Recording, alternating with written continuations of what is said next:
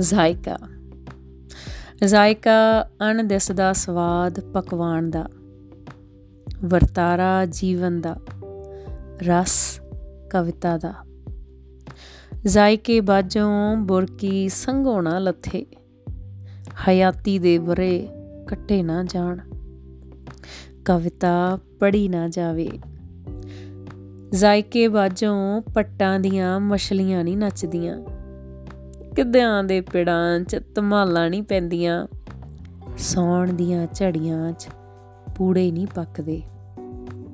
ਜ਼ਾਇਕਾ ਮਾਂ ਦੇ ਦੁੱਧ 'ਚ, ਕੁਦਰਤ ਦੇ ਭੇਦਾਂ 'ਚ, ਕਵਿਤਾ ਦੀ ਰੂਹ 'ਚ, ਜੀਵਨ ਦੇ ਤਿੰਨਾਂ ਰੰਗਾਂ 'ਚ।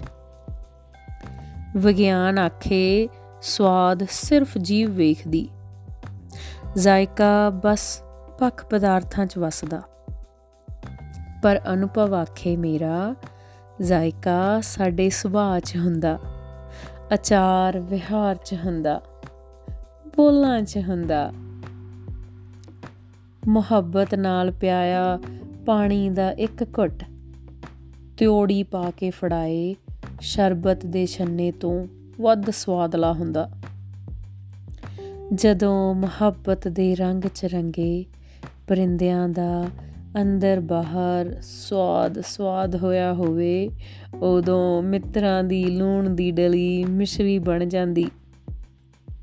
ਜਦੋਂ ਸੁਪਨਿਆਂ ਦਾ ਜ਼ਾਇਕਾ ਅੱਖਾਂ 'ਚ ਧਮਾਲਾ ਪਾ ਰਿਹਾ ਹੁੰਦਾ, ਤਾਂ ਉਦੋਂ ਬੋਲਾਂ ਕੋਲ ਖੜਾ ਜੱਟ ਬਿਨ ਖਾਦੇ ਪੀਤਿਆਂ ਰੱਜਿਆ ਹੋਇਆ ਹੁੰਦਾ।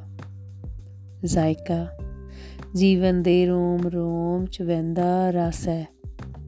ਸ੍ਰਿਸ਼ਟੀ ਦੇ ਕਣ ਕਣ ਚ ਵੱਜਦਾ ਨਾਦ ਹੈ। ਬਸ ਵੇਖਣ ਲਈ ਅੱਖ ਚਾਹੀਦੀ, ਸੁਣਨ ਲਈ ਕੰਨ ਚਾਹੀਦੇ। ਸਿਰਫ ਪੱਖ ਪਦਾਰਥ ਨਹੀਂ ਹੈ ਜ਼ਾਇਕਾ। ਸਿਰਫ ਪੱਖ ਪਦਾਰਥ ਨਹੀਂ ਹੈ ਜ਼ਾਇਕਾ, ਭਰੇ ਪੁਕੰਨੇ ਜੀਵਨ ਦਾ ਸਵਾਦ ਹੈ ਜ਼ਾਇਕਾ। ਭਰੇ ਪੁਕੰਨੇ ਜੀਵਨ ਦਾ ਸਵਾਦ ਹੈ ਜ਼ਾਇਕਾ।